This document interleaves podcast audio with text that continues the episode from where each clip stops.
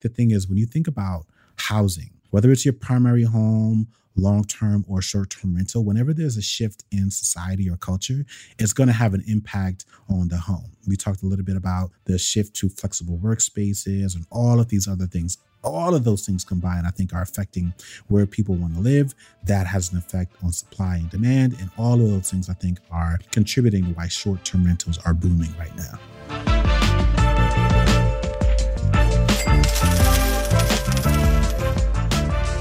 Welcome to the Rich and Regular podcast presented by Success, where we explore life at the intersection of money. I'm Kiersten. And I'm Julien. And today we're talking about short term rentals. Yes. But first, y'all join me in wishing Julien a happy birthday. Yeah. this episode releases on his birthday, Monday, June 5th.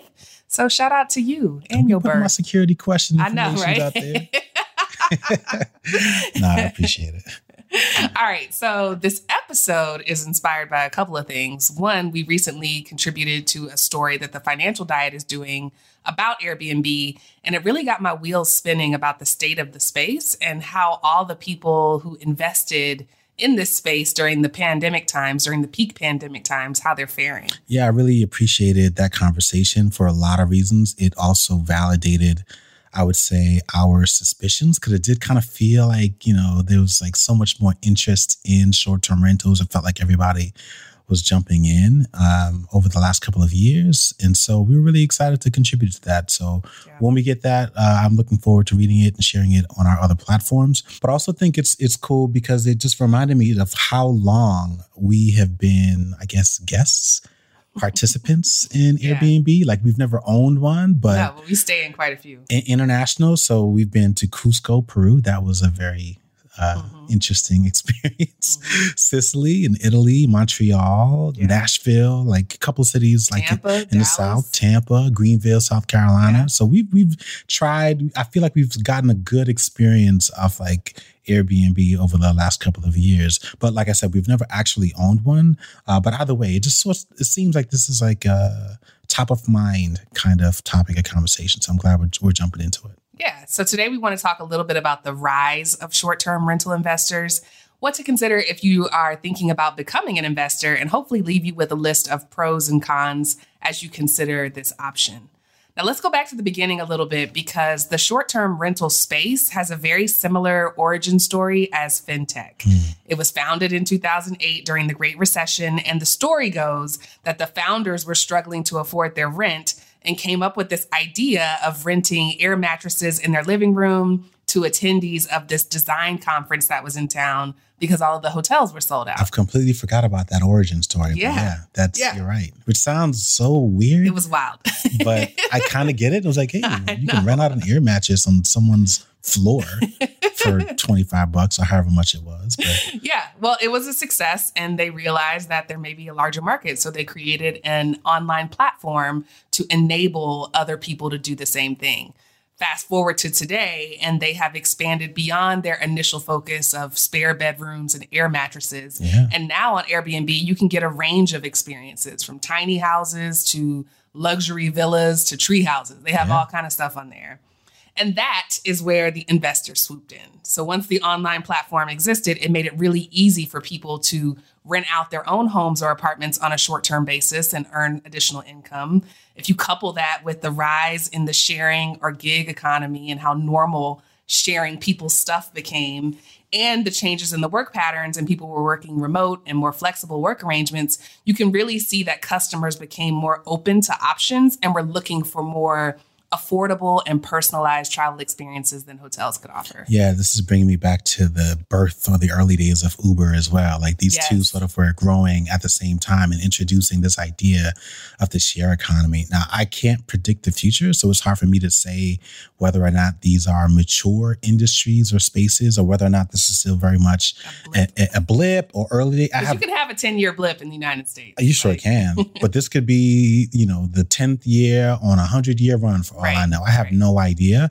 But I will say we certainly have seen some signs of maturity.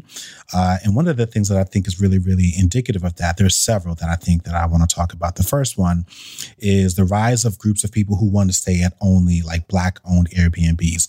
And the reason for that was because there was a time period where people were experiencing, predominantly people of color, were experiencing discrimination when they would try to make these reservations. I think it was something to the effect of you'd make the reservation and then all of a sudden they would like cancel or it would show no availability.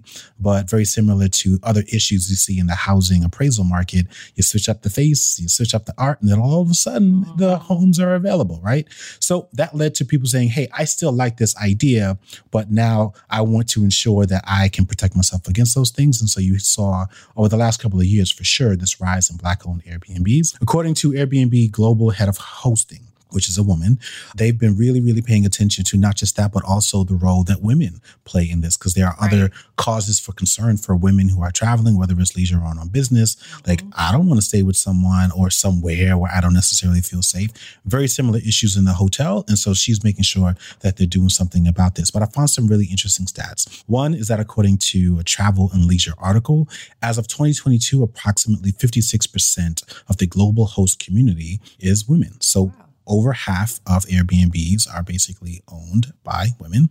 In the United States, that number is higher. It's 59%. And in some countries like South Africa, the number for super hosts, which is basically like really, really good hosts, is upwards of like 65%. So that's really, really cool.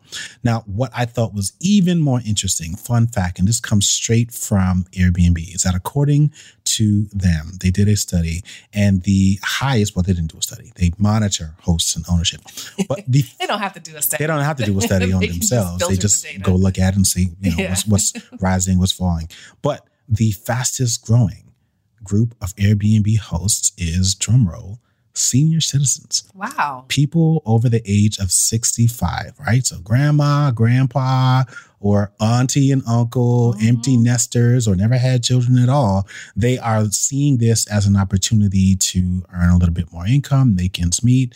Uh, and so that's really, really interesting. And you see a very similar split with women leading the way in that regard. Now, that in and of itself, I think is really, really fascinating. But all of that to say, when you think about what 10 15 years ago when we first started thinking about airbnb and we're just thinking about whether or not we wanted to stay to your point we had stories of like frat boys, you know, mm-hmm. renting out air mattresses. And now, no pun intended, it is Grandma. to some extent a very mature environment. And a lot of people are getting in and say, hey, this is cool, not just to stay at, but also to own and host. How much money are they making?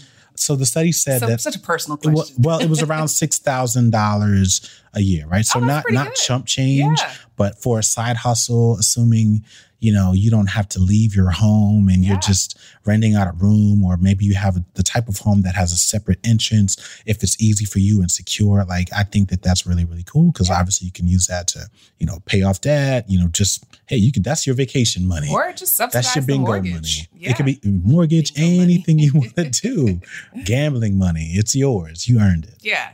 Now, that all sounds great, but you guys know whenever we're talking about a limited resource, whether it's clean water or housing, once you introduce it to capitalism, you really open yourself up to encountering issues of supply and demand. And Airbnb is no different. Yeah. So, as Julien mentioned, the ability to earn extra income from short term rentals has led to some property owners only investing in properties specifically for that purpose.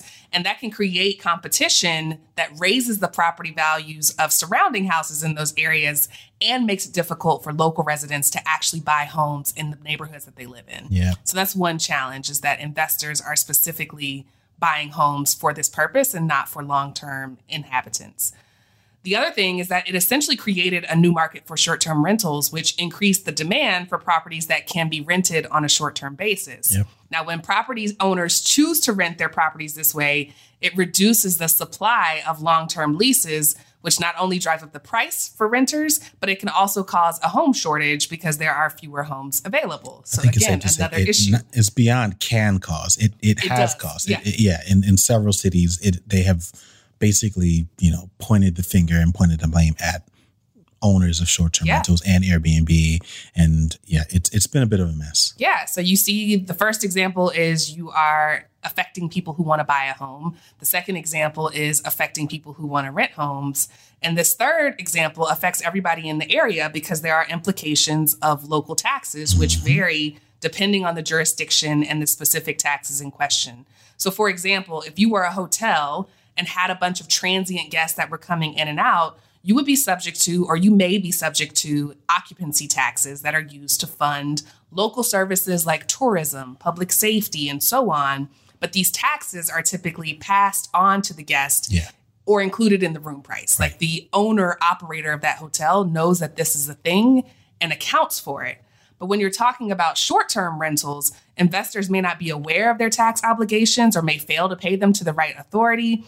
And it's hard for city officials to really track what's owed to ensure compliance and regulate the same way that they do hotels. So you're also looking at a potential tax shortage and this looming conflict between local governments where these homes are and kind of who gets, who gets to keep the spoils of all of this revenue from these from these short-term guests. Yeah, it is super complicated. And at the end of the day though, I think people forget that, you know, we're talking about Airbnb, we're talking about short-term rentals, but like we're still talking about real estate. So the yes. forces that shape that industry have an impact on the short-term rental property owner. So along those lines, the pandemic, like a lot of things, has also exacerbated some of these issues. And so for starters, one, there is a huge spike in demand for larger homes. Why? Because more people are working from home and prior to 2020, their homes weren't really set up for that. So this affects the short-term rental market because larger homes are typically found in the suburbs, right. which means people are leaving bigger cities for more space and this leaves vacancies vacancies in urban areas where a lot of people are finding their properties. So that's where you're seeing the supply and the motivated sellers. Now, on the other hand, smaller homes in the burbs are becoming available because, again, people want space. So those homes are also being snapped up by investors to turn them into short term rentals, which makes the market for larger homes so much more competitive. And this is part of the reason why there are so many bidding wars going on for desirable homes because people are desperate for space and they're willing to pay a super crazy premium for it. So that's one thing. Yeah, I have some friends that are looking for a home now and they talk about, you know, every time they put in an offer, it's like, I hope I'm not outbid by an all cash Airbnb investor Correct. because they are willing to pay a premium for it presumably because they see a return on their investment much quicker in short-term stays. And not just that. I mean, you're thinking about the fact that you can just be a single person, but you don't really know who else is submitting the bid, right? It's it's one thing to say, "Oh, well, I'm competing with other working class or middle class families," but the reality is in some cases you're competing against like many re- real estate investment groups, right? That have pooled their resources and are obviously well positioned to outbid you. And so it really sort of creates this weird world and this is what a lot of people are experiencing right now. But there's another reason why people want larger homes and it's because they need that space for grandma and grandpa. I remember back in the day, and I say that like it was that long ago, but like it was a little over a decade ago, millennials were getting beat up for going back home and wanting to stay and, and save on money so that they can pay off student loan debt to stay with mom and dad. But now what we're seeing is what they're calling the reverse boomerang effect, which is this spike in moms and dads, older sort of boomers that are moving back in with their children. And again, when you think about what that means and the implications on the home and the space, that means, hey, if you find out that your mom and dad aren't cutting and you've got to jump in, you might not be able to do that in your downtown home home. You got to move to the suburbs, which means it's just more demand. And so all of these things combined, I think, are creating a bit of the frenzy that we're seeing. I think the thing is when you think about housing, whether it's your primary home, long term or short term rental, whenever there's a shift in society or culture, it's going to have an impact on the home. We talked a little bit about the shift to flexible workspaces and all of these other things all of those things combined, I think, are affecting where people want to live. That has an effect on supply and demand. And all of those things, I think, are contributing to why short term rentals are booming right now. I love it. So, after all of that, if you are still interested in jumping in, here's what you'll need to know. In terms of a business plan, it's pretty similar to how you would prepare for a long term rental. There's the rental fees that you collect, which becomes your revenue. And then there are the expenses, which, you know, this is a short list. There are probably more, but there's the mortgage on the property. There's the homeowners association, assuming there is one. There's utilities, electric, gas, trash, sewer, if applicable. There's vacancy, right? So you want to factor in an imaginary line item for the days that the property is empty. Some people say budget approximately 10%, but this all depends on kind of where you are and the factors that we just kind of outlined. Yeah. Uh, there's repairs. Some people say, again, budget 5%. Some people say 10%. This also depends on if you have an HOA because some of this may be covered by your HOA. And it just depends on the general wear and tear of the guests that you host in that property. And how old the home was, right? Exactly. Like it's one of those things that changes, you know, you know, you're bringing me back to our, our days of owning. But Yeah. to your point, it doesn't matter whether you're looking at a long-term rental or a short-term rental. This math and the way of thinking about expenses are pretty much all the same. And then there's insurance because you don't want to forget about insurance. You want to have a policy on that home for sure, and potentially even an umbrella policy above that to account for anything costly or catastrophic that may happen. You remember the days of, you know, working in the hotel industry. Oh, yeah. People die and get sick or injured in a hotel all the time. I don't know what the what the rules are for Airbnb and what Airbnb covers versus what you as the homeowner, but it's always good to have layers of protection Oh, when yeah. you're hosting a bunch of different people on your property, you know, throughout the year. So let's just assume this was a long-term rental that was occupied nine months out of the year for $1,000 a month. You can assume that you would make about $9,000 a year minus all of the expenses that we covered. Hopefully, you're able to retain enough profit to make this work for you. But if it's a short term rental, calculating rent is completely different because you may have seasonal rates or rates for special events. You'd have to include a cleaning service fee because you'd have to clean the property after every stay to prepare for the next guest. And on top of that, you got to pay Airbnb. To list your property there, it's going to cost you 3% of the reservation subtotal whenever you get paid. So quick math again. And you know, math ain't never really quick when it comes to me, but We're rounding up here. rounding up, let's just say the average rate that you charge is around $100 a night and it's occupied half the time, 50% of the time. That's $100 times 182 days, which is $18,200, That's nice. right? You pay Airbnb 3% of that, which is about $550, and you retain a little under $18,000. Now, assuming you pay $75 for each cleaning, 182 cleans is almost $11,000. Yeah. So knock that off, knock that off the list. You're left with 6,700-ish dollars and you still got to pay all them bills that we said before. So that basically means two things. You either need to have fewer empty days, so minimize the vacancy, fill it up more often than the 182 days that you currently rented at, or you need to raise the daily rental rate above and beyond $100 plus all the fees that Airbnb adds on. Yeah, I know that's a lot of numbers, but I mean, that is generally speaking like the business model as a whole, right? So Yes. you're either going to fill up more nights or you're going to do something to the property to warrant, let's say, your ability to charge a higher rate. So that leads us to the investment strategy. Like what type of property do you buy? How many bedrooms and or bathrooms do you have? What is the driver or the sort of local thing? What's the reason why people would even want to come there? Are they visiting something and you're nearby? What are comparable homes renting for? And what do they offer relative to your home? What do or can you do in addition to, let's say, the design that might make your particular Airbnb a little nicer, which would then warrant your ability to raise the rate.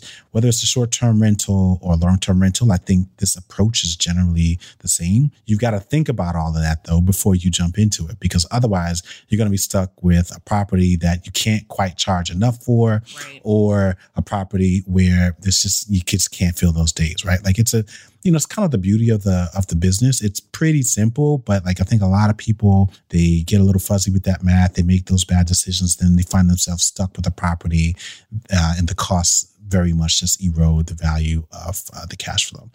Honestly, I think this is something that really uh, starts with pricing. So very similar to owning your primary home. All of that needs to be factored into your pricing. How much are you actually willing to acquire the property as a whole? If your goal is to basically use like a spare bedroom, though, which is the original premise of the site, right? Where you're just throwing down like an air mattress, you can bypass a lot of that stuff, right? Like that's actually, you know, sort of proves the original intent, which is what kind of conflicts with this rise of short term rentals. It's like, well, yeah, it makes a lot of sense when you are charging people for something that you already own that does not require a lot of amenities and cleaning and all of these things versus going through the process of financing uh, a, a loan house. to buy a separate home, to buy a portfolio of homes. Like, you know, it, it really wasn't designed for that, but I can see why some people do it. But so the point is, there's a lot that you can factor into your investment strategy, whether you're going to use something that you already have or you're going to go out there and try to acquire properties the big point that we're seeing here is focus heavily on cost because how much you pay for that property or how much you pay to fix up that property or make upgrades is going to have a downstream impact on how much money you're actually going to be able to make. And wherever you can find efficiencies is going to work in your favor. I think you made a really good point about making sure that as a landlord or as an investor that you are beginning with the end in mind. Because when we were landlords, I remember walking through the property and thinking all, all the things that I would want to see in this unit. Right. And I had to stop myself because the reality was it wasn't for me. Right. And you have to be really, really clear on who your target guests are and what they want, yeah. particularly in this environment. Just because you like lava lamps doesn't mean that you should have them in the house. Just because I like coffee doesn't mean that other people might be willing to pay a premium for an expensive coffee maker or having coffee on hand in the kitchen. You have to be really clear on why you're making the investment with the intent of strengthening your offer to prospective guests. And that doesn't always go well because there was a time where we rented in Nashville, and I can tell that these owners had put a lot of thought into creating this persona for the house. The house had its own Instagram account so that you could kind of see the features and the best angles. And it was, you know, this cute little Airbnb in East Nashville. It gave hipster vibes. It had a porch swing, an attic. But imagine my surprise when I walked in and there were zero TVs in the house. There were, do you remember this trip? I do remember. yeah. It was um, a birthday trip. Yeah, they had no TVs. And I didn't even think to look for them in the pictures because I assumed obviously you would have a TV if yeah. you're hosting guests. The bedroom that we slept in that I had been looking at that had this dreamy lighting was literally in the front of the house, like where a dining room would be. And it's like, oh, no wonder the lighting is so good. It's the front of the house.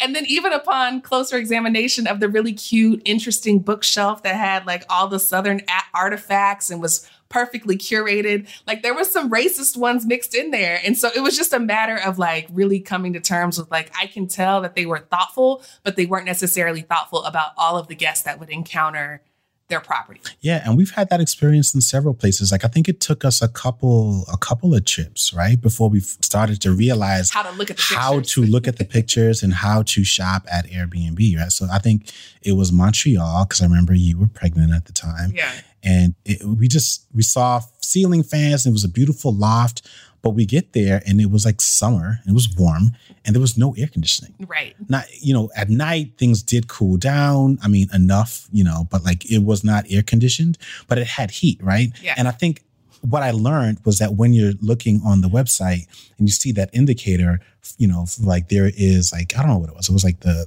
it's like a snowflake and a, a snow. Right. It was like no, you actually have to read like carefully because like just because they have heat doesn't mean they have air conditioning. Oh my god! And vice versa. I remember this property because there were bees. Like we tried to open the so window. there was like a hornet's nest Right, because we was like, ah, but it's fine because you get beautiful views of old Montreal. Yeah. If you, I dare you to open that window, and you might invite literally hundreds of bees. Like there were all these little things. And back then we were young and we didn't care. It was like, yeah. oh, it's a cool story to tell. No. That could have went bad really quickly. There was also, I don't know if you remember, in Sicily, there was the time where I think because it got really cold at night and we turned on the heat, but we didn't could not figure out how to turn it off. Yeah. And then we found out that oh well, we thought we turned it off, but we didn't realize that there were actually uh, like heated floors yes. throughout yes. the entire Floor apartment. I, I, mean, it was hot. It was like walking on lava. And so like we had to like call someone like late at night and the owner's son had to come in and realize that, you know, like I had, I thought icons were universal. So all of that to say, like these are things that you really have to think about on both sides, right? Like what are the features that you're going to add? It's great that to floor, wall to wall heating, but like I certainly did not expect that, and I certainly did not know how to turn it on. like it was really, really weird. But all of that to say, right? Like that's not the only issue I think here if you're thinking about owning one, but I think one that is more specific to uh, the profitability or potential profitability of your home is some of the local legal issues that might just pop up uh, after you've already secured the property. So I'll give you an example, and it's one rooted in our home of Atlanta. So in May 2022, the city of Atlanta issued an ordinance, it's a new ordinance that stated that people could only own two Airbnbs or whatever platform you have short term rentals on. Uh, and one of them must be your primary residence. Like they basically created like an incredible cap. It was like you can have your home and you can rent it out, and then you can own one more. That's it. Then they added a bunch of other stuff. They said you had to be a resident of the city in order to do it. You needed to pay $150 annually for a permit and pay an 8% tax rental fee. To your point about some of the fees and taxes that hotels are responsible for paying Airbnbs were basically getting away scot free, which is why they were so quote unquote profitable. profitable yeah. Right. So all of that to say, between that, between some of the other restrictions around like noise and partying, like they basically used led their legislative power to I don't want to say delegitimize this platform, but basically difficult. really make it difficult for people to earn significant amount of money. Yeah. And yeah, it just like really sort of undermined anyone's approach that was looking to be, let's say, a short term rental owner. So these are the kinds of things that you want to think about. Don't just look for the property or to look for the neighborhoods where you may be able to find one. Do some research, try to see what the general mood is on whether or not people are open to even having them in your area or in that community. Because it really just takes one passing of an ordinance to basically force you to sell that particular property. And that's a lot of time and money lost. It really makes me think about when we first started learning about Airbnb while we were working in the hotel industry and we were paying attention to the general mood of hotel executives. And back then, they were just kind of like, oh, we're not concerned about this right. at all, right? like it was still sort of a baby company. They felt like, oh, it's not regulated. There are no standards. Like people Something are not going to want to do this. Like, Corporate sure, there's America a market for it, surely but not. it's not going to yeah. take any market share away from us. And they were clearly wrong. very, very, very wrong, wrong about that. I know several people, especially families, especially when they're traveling with multi generational families. it's like, yeah, you don't have a product, hotels, that really meets my needs, but I can rent out an entire home and have access to it. I'd much rather do that than stay in a hotel. So, all of that to say, there are pros, there are cons. I think all of those things that we've mentioned from legal issues to investment strategy to sort of pricing, all of those things I think need to be factored into the equation before you jump on board and jump into the short term rental market as a owner or as they call them, hosts. All right, so let's wrap it up with a list, a quick list of pros and cons. I'll take the pros, you can take the cons. Okay. So, my pros one, you can make money doing it, whether it is supplemental income or a primary source. It's really up to you. But the primary thing that Airbnb solves for is the liquidity issue. That doesn't really exist in long term leases and traditional leases because you kind of lock in a rate and you only get paid once a month and you can't really turn or offer dynamic pricing for special events. And so a short term rental allows you to get paid anytime you have a tenant, which is very different than a long term lease. Yes. Second Pro, super easy to sign up. Like there are very little to no barriers, barring city legislation it's just easy as just going onto Airbnb and signing up. Yep. If I'm not mistaken, you can also like probably reach out to other hosts. There might yeah. be some type of incentive program uh-huh. where it's uh-huh. like, oh, we'll give you 60 days, no fees or something like that. Like these kinds of incentives happen all the time. So yeah, start there. And then the third pro is that it's flexible. You can do a hybrid. You could do month to month agreements for people like traveling nurses, and then leave the summer up for more transient seasonal travel if you feel like dealing with cleaning and just more customer service. So again, totally up to you in terms of how you run your business, how you how you rent out your property, but I like that there's flexibility there to decide whether you want to be a hotel or if you just want to be a apartment with shorter lease terms. Yeah. All right. Well, I've got the bad news, right? Or the cons and the big surprise there. So, first one, and it's really going back to the last point that I made, which is that your local city, county, state, like it doesn't matter. They can flip in a heartbeat. They can decide that they don't want it. Uh, and that can create a lot of headaches for you. And so, make sure that you also do that work. Again, this is the real estate business, but there is like a an additional layer of legislative preparation that you need to do uh, to make sure that you have a general idea of what the mood is or what the tone is and how welcoming people are for Airbnbs or short term rentals in the community you plan on investing in. The second one is really simple rule of thumb. The more traffic, the more foot traffic, the more wear and tear is going to be on your home, right? When you talk about a long term rental, I think people are already mindful of the idea that renters are not going to love the home nearly as much as the owner. But with a long term renter, you you generally accept that all right, there's there's an understanding here. Like you have to live here too, so you have a built in incentive for how uh, nice or clean you want to keep the place short term renters have no desire to do that at all. And I would say, even in recent years, there's been even more pushback because a lot of Airbnb owners have been leaving like cleaning instructions for people. Oh, yeah, it's like right? chores. It's like, hey, before like, you hey, check you out, take out, out the trash. Put the sheets in the dry in the washer. Load up the dishwasher. It's like this is part of the experience. It's like I paid Welcome to our fee. home. It's like yeah, no. If that's the case, then right go ahead Run my cleaning fee back. go ahead and waive the, the cleaning fee. But again, this is what people are, are are dealing with. The third one is the housing crisis, right? Like, and this is more so from a safety perspective. The reality is, like, Airbnb has unequivocally contributed to the housing shortages that we've seen in a lot of neighborhoods around the country, and as a result, people are not nearly as like sort of kind to like landlords and owners. I don't know that people have ever really been that kind or yeah. looked nicely to them, but they certainly look down or see those people as uh, those who are kind of taking advantage of a situation. And so you want to be mindful of that because those people can be so angry that they create some type of disturbance or, you know, violence against uh, guests or yeah.